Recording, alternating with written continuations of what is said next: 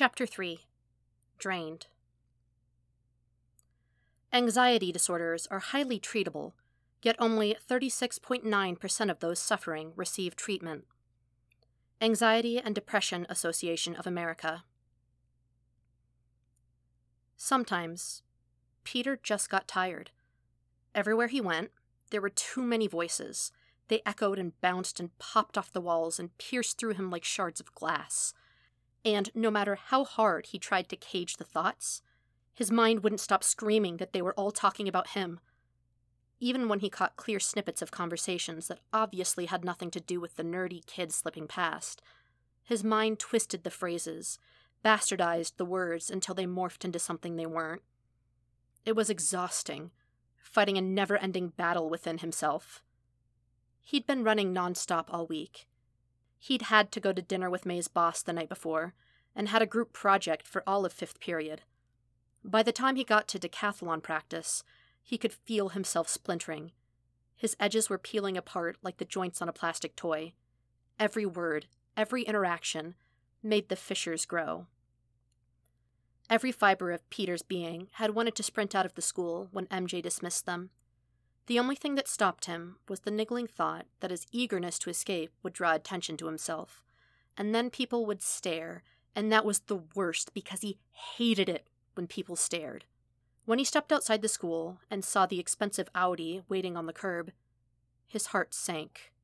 Oh, God, I have to face Tony. Usually, his nerves made him sputter ridiculously whenever Happy picked him up. Today, however, Peter felt too drained to speak. He coughed and jerked his way through a stunted greeting before spending the rest of the drive buried in his phone screen, trying to forget. By the time he got to the tower, his hands were shaking. There was a glowing, persistent pang of shit, shit, shit, run, run, run in his chest that flared with every thought. He didn't want to do this. But he couldn't just cancel on Mr. Stark. He knew. He'd seen Peter crumble at the party, and he knew. Peter needed to convince him that it wasn't something for him to worry about.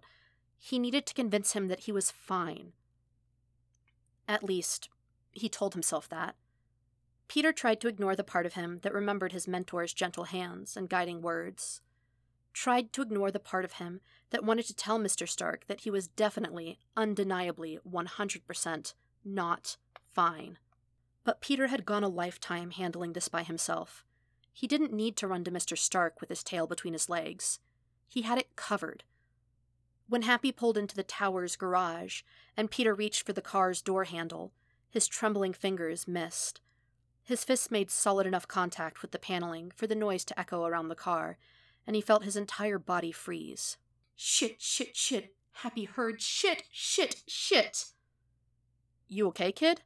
No, no, no, no, no, no, no. I can't do this right now. Y- yeah, I'm, um, I'm fine. Bye, Hap. Hap. You called him Hap. Why did you call him Hap? Stupid, stupid, stupid. He got the door open on the second try, and scrambled into the private elevator in a rush that no doubt made him look like a massive fucking idiot. Friday didn't greet him like she usually did, which was odd. Instead, the elevator brought him directly to Mr. Stark's lab and opened without a single verbal appearance from the AI. Maybe she hates me too. God, you're such a fuck up that you managed to scare away an artificial intelligence, Parker. Great job. The teenager scanned his fingerprint against the access panel and slid silently into the lab. Maybe if he was lucky, Mr. Stark would be so engrossed in a project that he wouldn't even notice he was there. Unfortunately, the man wasn't even working. He was just sitting on one of the couches, watching Peter bumble his way into the room, with his legs crossed casually across a coffee table. Hey, kid. This was the first time Peter had seen Mr. Stark since the party, and he felt shame burn up his face. His mentor had put him to bed like a baby. He'd stayed with him through the night, too. Peter knew, because when he'd woken up, the man had been fast asleep in a chair set up at his bedside. The teenager had left in a rush, stumbling onto the New York streets before his mentor was even awake. I can't believe you did that. I can't believe you did that. I can't believe you did that. Hi, Mr. Stark. He was so fucking tired. He felt like a shell, so pathetic and so exhausted that even the anxiety was starting to evade him. All he wanted to do was curl up in some faraway place, somewhere blessedly quiet and blessedly alone. Come here, kid. I want to talk to you. Peter tripped a little on his way to the couch. When he sat down, he felt relief rush through him. It was easier to be inconspicuous when he was sitting. Tony looked him up and down before probing gently. How was your day? Oh, uh, it was good. Yeah, good. What was he supposed to do with his hands? With his legs? Mr. Stark looked so casual, like he'd taken a class in how to sit in a way that was simultaneously poised yet relaxed. He clenched his hands into fists before rapidly releasing them, praying that his mentor hadn't noticed the nervous twitch. He must have, though, because the man sighed as he rubbed a stressed hand down his face. You don't have to be afraid of me, Peter. The words slipped out before he could stop them. I'm afraid of everyone. Shit! He hadn't meant to say that. His mentor looked sad. It was Peter's fault. Your fault, your fault, your fault! I know. Tony seemed to pick his next words carefully. I need you to be honest with me, all right? Can you. Can you do that? Peter nodded, although the gesture was admittedly tentative. Honesty meant dropping barriers. If he did that, people saw. He hated it when people saw. After everything Mr. Stark had done for him, though, he could at least try. Do you disassociate a lot? The teenager thought back to the party with a wince. Not like that. Okay. Mr. Stark cocked his head, forehead creased in thought. So, parties are going to be a thing we avoid for a while. That's fine. What else really overwhelms you? He wanted to know, so Peter wouldn't embarrass him again. That was fair. Uh, crowds. Lots of people looking at me. They're all talking about you. They all hate you. Your shirt is untucked and your jeans are frayed, and they hate you. We can work on that. Tony tapped erratically at his knee. Do you ramble because you're anxious? Y- yeah, I I just talk and talk and talk and I sound so stupid, but I can't shut it off because the more anxious I get, the more I talk and the more I talk, the more anxious I get and I just can't All right, kid. It's all right. Tony reached forward and gave Peter's shoulder a little squeeze. I have an idea. Peter blinked. What is it? Pepper's coming over for dinner tonight. You've met her a few times, right? At Peter's shaky nod, Tony smiled. She's nice. I want you to eat with us. No. No. Peter couldn't eat in front of someone. Eating was the worst. He hated eating in front of people. But. But Mr. Stark had such a hopeful look in his eyes, and Peter didn't want to disappoint him. Not again. Okay. His mentor gave him a bright smile. It'll be good. Pep and I will carry most of the conversation. You just top in when you want. Capiche? Y- yeah. Everything's gonna be fine, Peter. We're going to manage this, okay? We'll learn together. You don't have to do this alone. You don't have to do this alone. He hoped that Mr. Stark was right. Pepper was everything Peter could never be. She had an air of gentle confidence about her. There was always an edge to the way she moved, but she never felt callous or harsh. Beneath her professional exterior, she was kinder than anyone Peter had ever met. Her eyes always softened when she watched Tony and Peter together, as if she was seeing something no one else could. She was just so strong. It was like she knew exactly who she was, like her thoughts didn't play tricks with her, like she had never looked at another person and felt afraid. At the beginning of dinner, Pepper asked him about school, ignored the way his voice shook a little when he answered, and then redirected the conversation to Tony. Once in a while, one of the two adults would ask his opinion or aim a simple question his way, but otherwise they let him sit quietly and stare at his plate. Tony had ordered fried rice from Peter's favorite takeout place. Peter tried to eat enough that he wouldn't seem rude, but he couldn't help the way every bite sent a thrum of tense panic through him. What if he held the fork wrong? What if his chewing brought their attention back to him? What if he choked and had to cough? Somewhere near the end of the meal, when Peter's exhaustion was starting to creep up on him, his hand slipped. The side of his wrist caught his plate and spilled the rice all over his lap. The plate slid off the side and shattered onto the floor. Peter felt a brief zing of pain as one of the shards flew up and pricked his arm, but he was too busy feeling every ounce of his bottled up terror and shame spill into his chest to care. The world blurred, and when he phased back in, the room had devolved into frantic movement. Tony was kneeling in front of him, asking if he was all right, and Pepper was rushing into the kitchen to get a dustpan. Peter didn't move. He was frozen in place. Static raced through his hands, and he could feel the blood rush to his cheeks as he blushed. To his horror, he realized he was crying. Easy, kid, it's no big deal. Tony was moving his hands away from his lap and brushing the rice off of his jeans. Still, the teenager didn't even twitch. I, uh, it'll probably be easier if you stand up, all right? Tony pulled Peter to his feet and gently turned to Pepper, who was cleaning up the mess Peter had made because you're so stupid, you're so stupid, you're so stupid, and murmured quickly, I'm just going to take him. Go, she ordered, waving a hand dismissively. I've got this. They ended up in the workshop, sitting on the same couch they'd occupied just a few hours before. Peter was hiccuping violently now, shaking from both his sobs and the embarrassment. He wanted nothing more than to sink into the soft cushions and never see another living person again. Tony, however, had a different idea. He disappeared for a moment and returned with the first aid kit. He sat next to Peter and took his arm in surprisingly tender hands. The cut from the shard wasn't bad, but it had smeared a fan of watery blood all over the inside of the teenager's forearm. Tony cleaned the drying blood away and sprayed some antiseptic on the tiny wound. When he finished, he tucked the teenager's appendage back against his side and regarded him silently for a few breaths. You want to tell me what our little breakdown is about? I, I'm s- so sorry, Mr. Stark. I'm such a fuck up.